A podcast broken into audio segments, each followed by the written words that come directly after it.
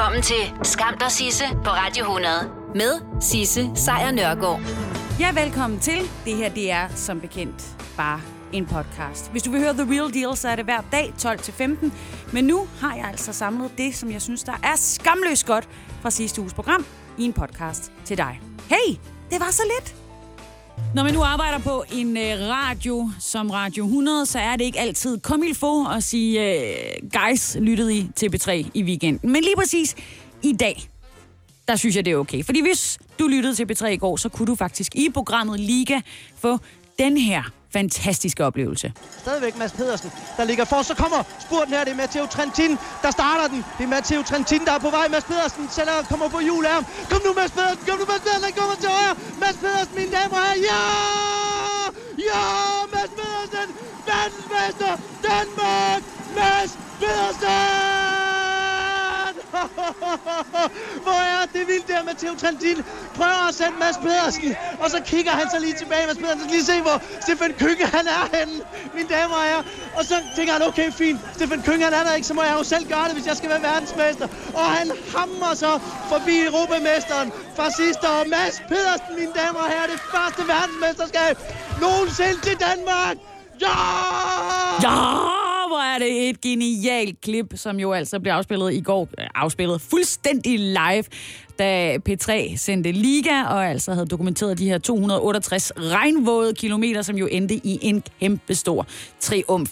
Jeg har hørt det her klip tre-fire gange i dag allerede, og jeg bliver stadigvæk gigalykkelig af at høre det. Men det var altså i, i går, Mads Pedersen blev verdensmester i landevejscykling, og jeg har ikke andet og tilføje en altså kæmpe tillykke. Woo! Og Danmark. Ole, ole, ole. I gang til, yeah! Og det var Danmark. Ole, ole, ole. Woohoo! Og det var Danmark. Og det var Danmark. Hvis du nu havde anmeldt en rocker, som så også var din nabo til dig, og til din familie. Og hvis du havde anmeldt den her rocker til politiet anonymt, hvad ville så være det værste, der kunne ske? Well, at du mødte rockeren, og at rockeren vidste, at det var dig, der havde sendt ham bag tremmer. Prøv så at være ham, som var whistleblower på den amerikanske præsident, og den sag, som muligvis kan vælte ham af pinden. Det er næppe en situation, man har lyst til at råbe højt om, hvem man er. Især taget betragtning af, at Donald Trump jo har exceptionelt mange følgere, der forguder ham, som var han en En lidt særegen gud, men ikke desto mindre en, en gud. Men nu vil Donald Trump altså møde den her whistleblower. Det her menneske, som altså sagde i sommer, jeg trækker i håndbremsen, da Donald Trump i en telefonsamtale med Ukraines på det her tidspunkt nye præsident, det er han sådan set stadigvæk, prøvede at presse ham til at rode lidt i Joe Bidens øh, søns fortid. Det er noget, man ikke må. Altså, det, der er ikke noget at gøre. Han standsede en øh, millionoverførsel, altså flere millioners overførsel til Ukraine, mm, hvis man lige kunne få lov til at rode lidt i, hvad den her præsident vidste om Hunter Biden, Joe Bidens søn. Det må man ikke, og det er jo også derfor, der nu er blevet indledt en rigsretssag. Men Donald Trump, han er ikke sådan en typen, der... Øh, yeah. tager det stille og roligt. Nej, han kaster sig over whistlebloweren. Han vil have lov til at konfrontere sin såkaldte anklager. Og derfor så var han ude i en frenzy på Twitter i nat, hvor han skriver, at han ikke bare vil mødes med den, øh, der er whistleblower, øh, men også med den, som der med anden- og tredjehåndsoplysninger anklager Donald Trump, og ikke bare den person, som har ulovligt ifølge Donald Trump videregivet informationer, der i det hele taget var ukorrekt. Det skriver Trump. Det han også skriver, det er, at personen muligvis var ude på at spionere mod præsidenten, og det har jo store konsekvenser. Og det her, det giver meget store bekymringer. Ikke bare for whistlebloweren selv, som vi jo af gode grunde ikke ved, hvem er, netop fordi, at vedkommende kan være i fare, men også for vedkommendes advokater. De har skrevet brev til kongressen, og deri der fortæller de, at enkeltpersoner har udlovet, du søger på at få oplyst whistleblowerens identitet. Du søger på op imod halvtreds tusind dollars. Og hvad skal man så med den identitet? Andet end, I don't know, stop vedkommende i at vidne. Det hjælper jo så heller ikke, kan man ligefrem sige, når Donald Trump selv også er ude og sige, jeg vil også vide, hvem det er, fordi han er en kæmpestor idiot. Og for lige at opdatere dig på, hvad det er. Det er jo hele den her rigsretssag fra i sidste uge, som hvor Nancy Pelosi, hun lagde ud i, det er demokrat, øh, demokraternes øh, formand i, øh, i underhuset, eller i repræsentanternes hus. Hun var ude at sige, at vi indleder en rigsretssag mod Donald Trump, for han har misbrugt sit embede. Og det hele er jo, fordi en whistleblower har råbt vagt i gevær om, at præsidenten snakkede med Ukraines præsident i sommer, samtidig med, at han tilbageholdt et tilskud, som amerikanerne ville give Ukraine, som de formentlig ville give Ukraine, i så fald, at præsidenten på den ene eller anden måde lige kunne hjælpe Donald Trump med at få nogle informationer om Joe Bidens søn, Hunter Biden. Og det er jo fordi, at Joe Biden ser ud til at være en af de demokrater, der kan vælte Donald Trump af pinden til det kommende præsidentvalg. Wow! Det er en sindssyg historie. Til gengæld vil jeg gerne bede dig om lige at, at lytte til nogen i din meget langt ude familie. Yep. Dem her. Og det er faktisk ikke rigtigt til at vide, hvad de her aber snakker om. Men det kan også være, at der er ok odds for, at du ikke har lyst til at vide, hvad de snakker om, for de kan godt være i gang med at mobbe dig eller en af de andre aber, der er omkring dem. Fordi når de store drenge i skolegården, de mobber nogle af de små, så er der øh, faktisk noget, der tyder på, at det er en situation, der ikke er, øh, lad os sige, unik for os mennesker. Når pigerne, de står og bagtaler ind de andre piger ude på badeværelset, så kan det faktisk sagtens være, at det er, fordi de er meget tættere på deres indre abe, end vi går og regner med. Fordi skifter du de her drenge og piger, der mobber, ud med aber, og du skifter badeværelset øh, ud med, ja, mudder, så kunne det her faktisk sagtens finde sted i en, øh, en jungle, altså den her mobning. Mobning er nemlig noget, der findes hos alle sociale dyr. Det er en øh, mekanisme, som er med til at definere det her sociale hierarki i en gruppe, som vi jo alle sammen gerne vil være en del af, og allerhelst i toppen af. Det forklarer Henrik Høgh Olsen til D R. Henrik, han er professor i øh, evolutionær psykologi på Aarhus Universitet, og han siger, at vi sociale dyr har altid kæmpet om at få en højere status, fordi det giver adgang til flere ressourcer. Det, det siger jo sig selv på en eller anden måde. Og en af de måder, man kan skaffe sig en plads i hierarkiet på, det er ved at underminere andres pladser. Altså ved at stikke til hinanden og påvirke hinandens omdømme. Og det er det, der hedder mobning. Så hvor chimpanser måske er sådan lidt mere fysiske i deres mobning af hinanden, hvor de sådan hakker og bider og skubber til hinanden, så er vi mennesker meget mere subtile. Vi kan for eksempel forsøge at skaffe os en plads i det sociale hierarki ved at underminere andre. Vi går meget sjældent og, og, og slår øh, på hinanden. Altså, det, det gør vi stadigvæk helst ikke. Men vi kan bagtale, og vi kan sprede sladder. Og aberne, det er jo vores nærmeste slægtninge. Øh, men de er ikke de eneste dyreriget, der mobber. Faktisk så kan man også se, at fugle gør det samme. Når de gerne vil etablere et øh, hierarki, så, øh, så kan man for eksempel se ved høns, at de har den her såkaldte hakkeorden, hvor de holder en høne nede ved at konsekvent at gå og så hakke i hende med deres næb. Og det er også derfor, vi bruger begrebet hakkeorden. Så derfor så kunne man jo, hvis man var en dum idiot, sige, jamen mobning er helt naturligt, altså det er en mekanisme hos mennesker og dyr, som evolutionen har frembragt. Men nu er vi jo ikke idioter, og det holder jo heller ikke. For omvendt, så kan man jo også sige, at mobber er dem, som allermest ligner aber. Altså alle dem, der holder sig fra det med at mobbe, de er jo så åbenbart de mennesker, der lige har taget et trin eller to mere op af evolutionsstigen, og dermed nok også det sociale hierarki. Så bare øh, lad være med at mobbe. Kommer til at ligne en aber, er det ikke? Ja, det kom jeg lige snublende ind i, men det er fordi, jeg simpelthen bare gerne øh, vil sige, at jeg håber at kunne være den, der kan sidde om mange, mange år og nikke genkendende med på den her. Når jeg bliver gammel, yeah, så vil jeg sidde på en bænk, der hvor haven slår ind over molen, yeah. Nemlig, når jeg bliver gammel, så skal det bare være rigtig godt. Og det er der heldigvis rigtig, rigtig mange gamle mennesker i Danmark, som oplever nemlig den der herlige fornemmelse af, at alt er ok. Alt er godt. Det viser en øh, undersøgelse, som Realdania har lavet i samarbejde med Gallup. Og i den her undersøgelse, der blev folk spurgt om, hvor tilfredse de var med livet på en skala fra et til ti. Og imens øh, danskere mellem femogtyve og niogtredive år, hvor jeg så selv er en del af klubben, deres øh, tilfredshed lå i gennemsnit på seks komma femogfirs. Når de så blev lidt ældre, fra fyrre til niogfyrre, så steg det en smule. fra sådan op til seks komma treoghalvfems procent ud af den her skala fra et til ti. Men så snart, at man kom over halvfjerds år, så var tilfredsheden helt oppe på blæret otte komma fireogtyve på den her tilfredshedsskala. Det er med andre ord rigtig, rigtig godt tilfreds. Det er jo øh, efterkrigsårenes øh, generationer, som får lov til at tage den hjem nu, og de er jo så blandt de lykkeligste herhjemme, hvilket betyder, at de må være blandt de lykkeligste i hele verden. Og det er jo virkelig herligt, at generationen, som jo fløj helt herop på medvind, hvis man lige ser bort fra fattigfirserne, bevares, som dog alligevel gav nogle ret fornuftige huspriser, og i dag har gjort rigtig mange af de her mennesker til millionærer, så er det altså rart at se, at vores forældre og bedsteforældre, de har det godt. Det er lutterglæde. Og en del af glæden, den kommer jo selvfølgelig også af, at de blev voksne, mens velfærdsstaten, den bakkede dem op med alt, hvad der kunne gøres. Mulighederne var åbne, pengene kom flyvende ind i de nybyggede huse, og derfor så skulle de jo sådan set bare følge med. Den her velstand, som jo ramte tressergenerationen, den er en del af forklaringen på, at de ældre i dag er tilfredse med livet. Det er noget lektor i statskundskab på Aalborg Universitet, nemlig en fyr, der hedder Henrik Lauritsen Lotte, Lolle, ikke? Lol.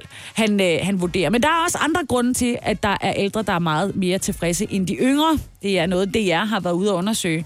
Og det er altså her, hvor lektoren han siger, at som ældre, der kan man slappe lidt af over for nogle af de ting, som de yngre ikke kan.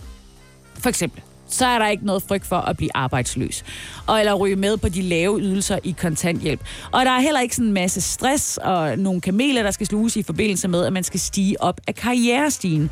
Det siger ham lektoren, der hedder Henriken. Henrik Lauritsen Lolle, altså også bare lol fra nu af. Og han understreger også, at helt banalt så har de unge store forventninger til fremtiden og bliver nemt skuffet. Mens de ældre, de har skruet forventningerne helt ned, og de bliver kun positivt overrasket, siger han.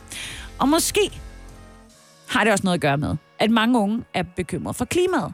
Fordi den generation, som lige nu er den lykkeligste herhjemme, helt uden at vide det, bevares, har taget hele bølgen fra tresserne op igennem halvfjerdserne og firserne på fossildrevne biler, charterrejser med fly og ikke mindst en masse plastik, udsmidning osv. osv. Men hey, det skal ikke hedde sig. Kæmpestort tillykke til jer, babyboomers. Og hvis du måske var en af dem, som også flød lidt ned igennem en flod af drømme i øh, de øh, frie, ubekymrede nitten halvfjerdserne, hvor du måske nåede godt af et liv med fri sex og alkohol, og ja, hvem ved, måske også nogle hårde stoffer, så skal du muligvis søg læge. For var du det, så kan det altså have haft nogle konsekvenser for dig, som du kan lide under i dag, vel at mærke uden at vide det.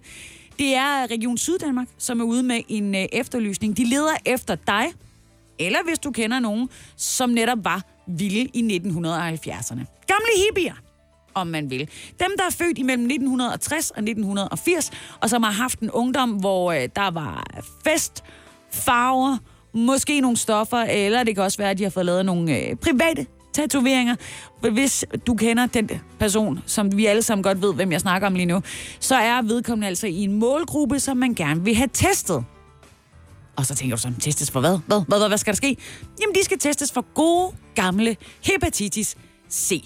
Hepatitis C, det er den der smitsomme leverbetændelse, som skyldes en virus, og den smitter ved overførsel af blod eller ved indirekte blodkontakt. Og de fleste patienter i Danmark er smittet ved stofforbrug, eller stofmisbrug, om man vil. Øhm, og, og den her sygdom, den kan altså smitte fra mor til barn under fødslen, eller ved blodtransfusion, ved tatoveringer eller ved sex. tyve til tredive procent af dem, der får øh, den her sygdom, får nogle symptomer som træthed, kvalme, mavesværter, diarré og feber. Men den kan også blive kronisk i tres til firs procent af tilfældene, og der kan det altså føre til endnu sværere sygdomme, som for eksempel skrumpelever eller leverkræft. Og det vurderes altså, at godt femten tusind danskere har hepatitis C, men at kun to tredjedele ved det. Det vil sige, ti tusind ved, at de har det. Og så er der altså de sidste, som ikke aner det. Og de kan altså dø af det, hvis det ikke opdages i tide. Så hvis det nu er, at du kender en, der havde det vildt i halvfjerdserne eller tresserne, og måske også tog øh, lidt af det hele, tog en ordentlig bid af livet, som man vil, så får dem lige til at søge læge, fordi øh, den virus, hepatitis C, den kan faktisk helbredes. Og det kunne man ikke indtil for et par år siden, og derfor så skal folk, der har fået konstateret sygdommen for flere år siden, også kontakte lægen, fordi man kan få en ny, effektiv behandling. Og dem er praktisk taget bivirkningsfri. Det er nogle tabletter, man skal tage. Så tager det to tre måneder, og så er man rask. Så henvend dig. Hvis du altså er født imellem tres, et sted i tresserne, halvfjerdserne eller firserne, du har eksperimenteret lidt med nogle stoffer via kanyle eller en nål, du har fået en amatørtatovering, eller du for mange år siden har fået konstateret, at du har hepatitis C, men man ikke kunne gøre noget ved sygdommen, og du bare fik at vide, det må du bare lære at leve med. Jamen, det behøver du ikke mere. Kontakt din læge, du kan få det fikset nu. Det var simpelthen nærmest en form for public service, jeg leverede til dig her. Så, afsted med dig, hvis du kender en, eller prik en på skulderen, hvis... Ja... Yeah. Ikke også? Du ved, hvad jeg mener. I de her dage, der udspiller den såkaldte øh, dronesag sig i øh, Københavns Byret. Og her, der skal retten så tage stilling til, om øh, tre mænd har medvirket til terror ved at have købt droneudstyr i Danmark, og så sendt det til Islamisk Stat i Syrien og i Irak. Udover de her tre mænd, så er der yderligere to, der er sigtet sagen, men de er ikke øh, tiltalt, da de ikke befinder sig i Danmark. Den ene... af de her mænd er Basil Hassan, der jo altså menes at være sådan selve bagmanden i det her terrornetværk. Men altså, inden det her det kunne komme i retten, så skulle politiets efterretningstjeneste undersøge omstændighederne omkring det, derudover skovle en masse beviser ind. Og det var tæt på at gå galt. Altså, virkelig tæt på at gå galt. Og det på grund af en russisk YouTuber. Og nu sidder du måske og tænker, satans russere. De blander sig i alt fra præsidentvalg til terrorsager. Men sådan hænger det ikke rigtig sammen i den her historie. Efterretningstjenesten havde nemlig placeret sådan en G P S-sporingsdel i, i noget af det her droneudstyr, som de tiltalte havde købt. Men en af de tiltalte opdagede, at der var noget forkert med det her udstyr. Han havde nemlig fundet en video på YouTube, hvor han så den her russiske YouTuber unboxe, altså pakke en kasse op med det samme droneudstyr, og han kunne se, at den pakke var anderledes end russerens. Det var altså sådan, at politiet havde håbet på, at G P S'erne så kunne bruges til at følge de her dronedele, som var købt i Danmark, og så kunne de følge den, deres vej ned til terrororganisationen Islamisk Stat, som et dansk netværk jo altså er tiltalt for at have leveret droner til. Men sådan gik det ikke, fordi retten der forklarede den tiltalte, at han fandt en russer på YouTube, der havde den samme pakke. Og på den video, der åbner russer øh, pakken og forklarer, hvad det er, han ser. Hans æske var ikke forseglet nogen steder, men det var min, fortalte den, den tiltalte, som også bliver kaldt taxachaufføren. Øh, han fulgte den her video skridt for skridt og fandt sig en lille flap i æsken, som på videoen sad løst, men i den tiltalte, altså taxachaufførens æske, der sad den helt fast. Og den mærkede han sig på, og i midten af den er der noget blødt, og resten er hårdt. Så han havde taget en kniv op og tænkt, at måske han kunne få den op, men det kunne han ikke, og så var det, han blev mistænksom. Og han prøvede også med de andre pakker, og så kom der altså røg op. Og så kunne han godt mærke, at der var noget, der ikke var, som det skulle være. Så han blev mistænksom og lidt bange. Det fremgår i øvrigt også af en rapport fra P E T, altså Politiets Efterretningstjeneste, netop at han blev mistænksom. Fordi hvis man læser den igennem, så står der, at der var en rumaflytning af hans hjem et sted i september to tusind sytten. Og det er der, man ligesom kan finde ud af, at taxachaufføren, a k a den tiltalte, han ligesom opdager den her G P S-styring. Og så er det altså, at politiet de skynder sig at skride ind, og så anholde ham kort tid efter. Den her sag fortsætter i, øh, i de kommende dage. Selvfølgelig gør den det. Og det bliver jo spændende at se, hvad de ellers har set på YouTube, de tiltalte. Men lad os håbe, at det ikke er mere russisk indblandet i den her sag. Er du på udkig efter en ladeløsning til din elbil? Hos OK kan du leje en ladeboks fra kun to tusind ni hundrede femoghalvfems i oprettelse, inklusiv levering, montering og support. Og med O K's app kan du altid se prisen for din ladning og lade op, når strømmen er billigst. Bestil nu på O K punktum D K. Kom til Spring Sale i Fri Bike Shop og se alle vores fede tilbud på cykler og udstyr til hele familien. For eksempel har vi lynnedslag i priserne på en masse populære elcykler. Så slå til nu. Find din nærmeste butik på fri bike shop punktum D K. Harald Nyborg. Altid lave priser. tyve styk, tyve liters affaldsposer kun tre femoghalvfems. Halvanden heste Stanley kompresser kun fire nioghalvfems. Hent vores app med konkurrencer og smarte nye funktioner. Harald Nyborg. hundrede og tyve år med altid lave priser. Haps, haps, haps. Få dem lige straks. Hele påsken før, imens billetter til max nioghalvfems. Haps, haps, haps. Nu skal vi have orange billetter til max nioghalvfems. Rejs med D S B Orange i påsken fra treogtyvende marts til første april. Rejs billigt, rejs orange. D S B, rejs med. Hops, hops, hops. Skam dig, Sisse på Radio hundrede præsenterer dagens skamløse øjeblik. Først så var det Kina, som blev udsat for handelskrig. Og fredag om to uger, jamen så er det vores tur i Europa. U S A vil nemlig sætte tolden i vejret på en lang række varer produceret i E U. Og de her øgede toldsatser, som det hedder, de bliver indført den attende oktober, altså fredag om to uger. De her nye toldsatser, de er beregnet til at ramme eksporten af fly. For fly kommer til at blive pålagt en, en told på ti procent. Men det, der virkelig rammer, det er de femogtyve procent told på andre varer, heriblandt landbrugsvarer, som U S A de har tænkt sig at indføre. Og hvis du tænker, at det må have været en lang og velovervejet tid undervejs, så nope. Trump han er nemlig blevet sur. For beslutningen om at indføre de her nye toldsatser på de her E U-varer blev truffet efter, at verdenshandelsorganisationen W T O i går afgjorde en meget lang sag, en sag, der har kørt i rigtig lang tid, om ulovlig statsstøtte til flyproducenten Airbus.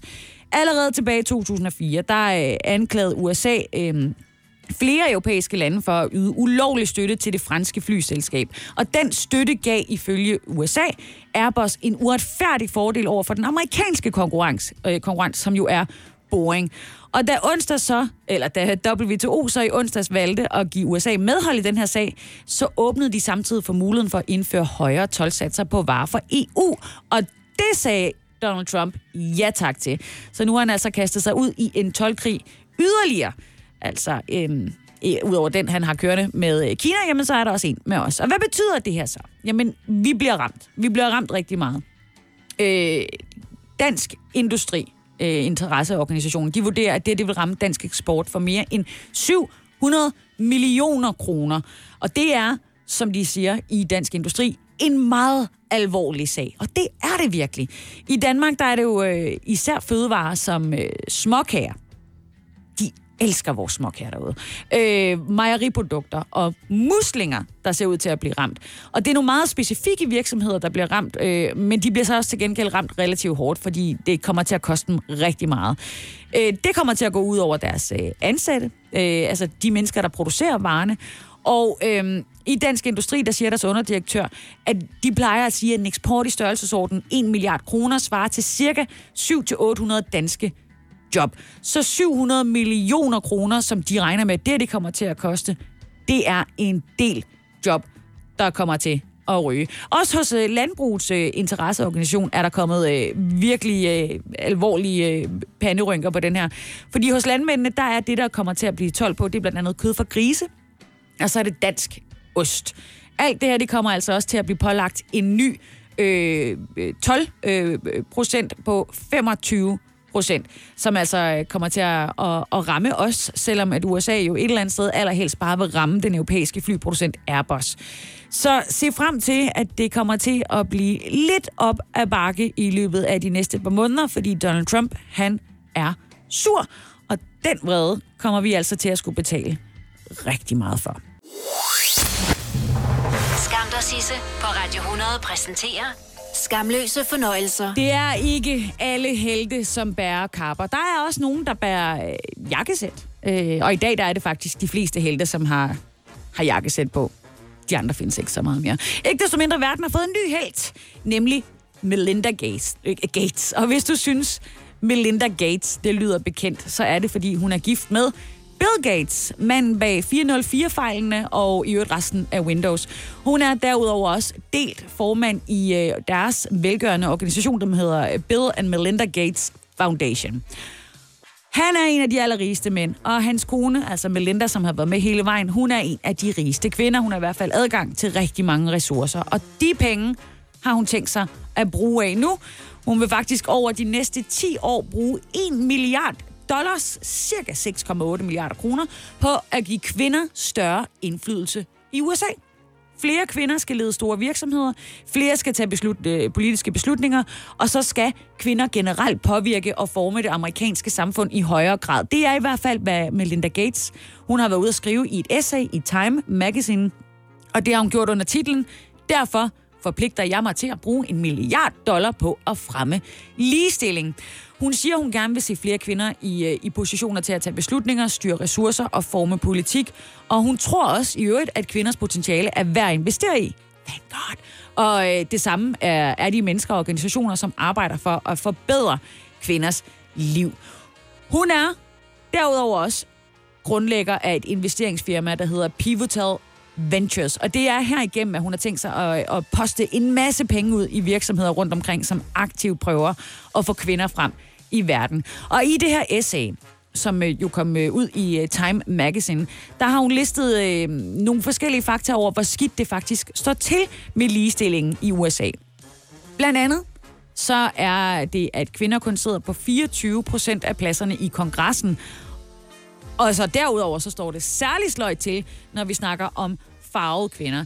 Og hendes reaktion til de her ting er, var sådan et kompliceret mix, som hun kalder det, af forarvelse, men heldigvis også optimisme.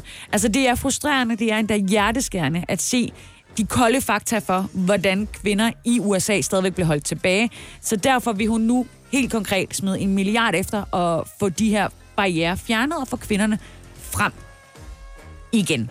Øh, hun mener helt konkret, at der skal være tre ben til den her metode. Den ene handler om at nedbryde barrierer, der står i vejen for, deres, øh, for kvinders professionelle fremgang, for eksempel chikane på arbejdspladser. Det kender vi jo en del til her i kølvandet på, øh, på MeToo. En, den anden ting handler om at sætte fart på karriere for kvinder, der arbejder inden for teknologi, inden for medier og offentlige embeder. Og det sidste, hun vil gøre, er blandt andet at mobilisere forskellige aktører, kalder man det, til at presse ekstra på reformering af det amerikanske samfund. Det kunne jo for eksempel være at lige tage den op en gang til omkring, om kvinder må få en abort eller ej. Hun siger i øvrigt, Melinda Gates, at der er allerede fremgang, men nu kommer hun altså til at sætte penge til den helt store fremgang. Og der kan man bare igen sige, uh, det lyder bare tiltrængt. Skam dig, Sisse på Radio hundrede præsenterer Skamløse fornøjelser. Vi har jo været en del i U S A i, øh, i den her time. Først så var vi forbi Donald Trumps kontor, og så var vi forbi Melinda Gates, som jo har tænkt sig at investere i kvinder i U S A. Og nu skal vi altså have en klassisk danskervinkel på U S A. Vi bliver der, simpelthen. Men nu skal vi til L A, hvor en af vores stærkest lysende stjerner, nemlig skuespilleren Nikolaj Coster-Waldau, han har besluttet sig at bo med sin familie efter at have pendlet frem og tilbage imellem Danmark og L A de sidste femten til tyve år. Han har derfor købt et hus derovre. Kæmpe fedt for ham. Og fordi han var en af stjernerne i den største serie øh, i min verden, som i, jeg tror, rigtig mange andres verden, Game of Thrones, så skal det her hus jo vises frem for medierne, hvilket er en ordentlig omgang feel good. Det sker i, øh, i en, øh, en lille video lavet af et øh, arkitektblad, der hedder Arch Digest, øh, som er et sted, der altid går ud og besøger alle de her Hollywood-stjerner. Og normalt, når man kommer til Hollywood-stjerners hjem, så er de så grande, så enorme, så volumøse og alt, alt for meget, at man tænker, stop jer selv. Men det er noget andet, når man møder en dansker i L A. Så er det bare helt vildt hyggeligt. Han har for eksempel en lille reminder i sit hjem øh, fra sin tid, sin storhedstid, om man vil, i Game of Thrones. Oh, by the way, this is uh, Brienne of Tarth from Game of Thrones. Uh, it was made by a fan, so I'm supposed to give this to Gwendolyn Christie. Ja, han har nemlig en lille dukke, en Brienne of Tarth-dukke. Hende, som hans karakter i Game of Thrones, Jamie, har en ganske kort affære med, inden han så vender tilbage til sin tvillingesøster og deres incestliv. Men nok om det. Han løfter også en lille fli af årsagen til, hvorfor han stadigvæk er gift. Og svaret er åbenbart bregne. Of course we have a fern. You need a fern in your, in your bedroom. Ferns are known to create a lot of uh, sexual energy in a room. And uh, it's true. Ja, yeah, det er simpelthen en bregne, der er svaret på, øh, at lykken er gjort i hans soveværelse. Og noget, han øh, excellerer i, i øvrigt, er i bare det der med at vise rundt. Come on up. Okay, so here we are at the, uh, the, the top of the garden, which is the place I call um, the top of the garden. Ja, det kan være så simpelt. Det er den øverste del af haven, som jeg kalder den øverste del af haven. Og når du så mindst venter det, så kaster han simpelthen lige det verdensomspændende kodeord ind for os danskere. I guess every place in the world has a word for a, a good feeling, that it feels nice, nice atmosphere. But hygge is this uh, thing we like, and this is really hyggeligt. Ja, og det er den video altså også hyggeligt. Så se den, den er til at finde ud af. Den ligger alle mulige steder efterhånden. Og i øvrigt, tusind tak til dig, Nikolaj, for at være stadigvæk ægte dansk, selvom du bor i L A. Hvis du går og tænker på, hvem du skal smide i dit testamente, så kan du lige lytte med her. Fordi testamentet er jo vigtigt. Det sørger jo for, at du, når du ikke længere kan sørge for en skid, at dine efterladte ikke skal sørge for at dele dine efterladenskaber op, mens de sørger. Så testamenter er en god ting, og jeg siger det lige så meget til dig, som jeg siger det til mig selv. Jeg har ikke lige fået fikset mit øh, endnu, men altså, nå. Men det er faktisk ikke kun ægtefællen, øh, børnene eller, I don't know, en fattig nevø i Amerika, der står opført som øh, arvinger i vores øh, testamenter her i Danmark længere. Nu er der kommet øh, nye, nye typer på. Forskellige dyre og naturforeninger oplever nemlig, en, at, altså, at markant flere danskere gerne vil give deres arv til dem. Fra tretten op til sytten, der er donationerne vokset med mere end en tredjedel. Det viser nye tal fra indsamlingsorganisationernes brancheforening, den hedder ISOBRO. Og det navn, det skal de arbejde på. Ikke desto mindre. Danmarks Naturfredningsforening. De oplever for eksempel et sandt boom. I mange år, der er foreningen blevet nævnt i omkring ti testamenter om året. Og det er imellem fem og seks millioner kroner hvert år, som de får ind på den måde. Det er mange penge. Det er virkelig godt. Men i år, der har femogtyve danskere allerede valgt at skrive foreningen ind i deres testamente, og med et, øh, altså et gennemsnit på omkring en halv million kroner per testamente, så kan det godt gå hen og blive en ret fin indkomst for en forening, der jo gør noget godt for naturen. Det samme kan man øh, se, hvis man snakker med den danske naturfond, som jo er, blandt andet opkøber jord for at give den tilbage til naturen. Altså opkøber det, som Esben Lunde Larsen kaldte natur, og giver den tilbage til det, der rent faktisk er naturen. De oplever det samme. Dansk Ornitologisk Forening i Sydvestjylland, det er dem, der går ud og kigger på fugle. De har modtaget store donationer via arv. Det fortæller deres næstformand, Marco Brøde, tror han hedder. Og en del af de her arvede penge er for eksempel blevet brugt til en fuglestation ved Blåvandshuk, hvor ornitologer de observerer og indsamler viden til... Ja, til deres notesbøger og os andre omkring de her mange trækfugle, der hører til derude. Et andet sted, der også har nyt godt af, at folk er døde, er Givskud Zoo ved Vejle. De arver både små og ret store beløb. Faktisk i efteråret to tusind og sytten, der arvede de tre hundrede og halvtreds tusind kroner fra en afdød borger i Sønderborg.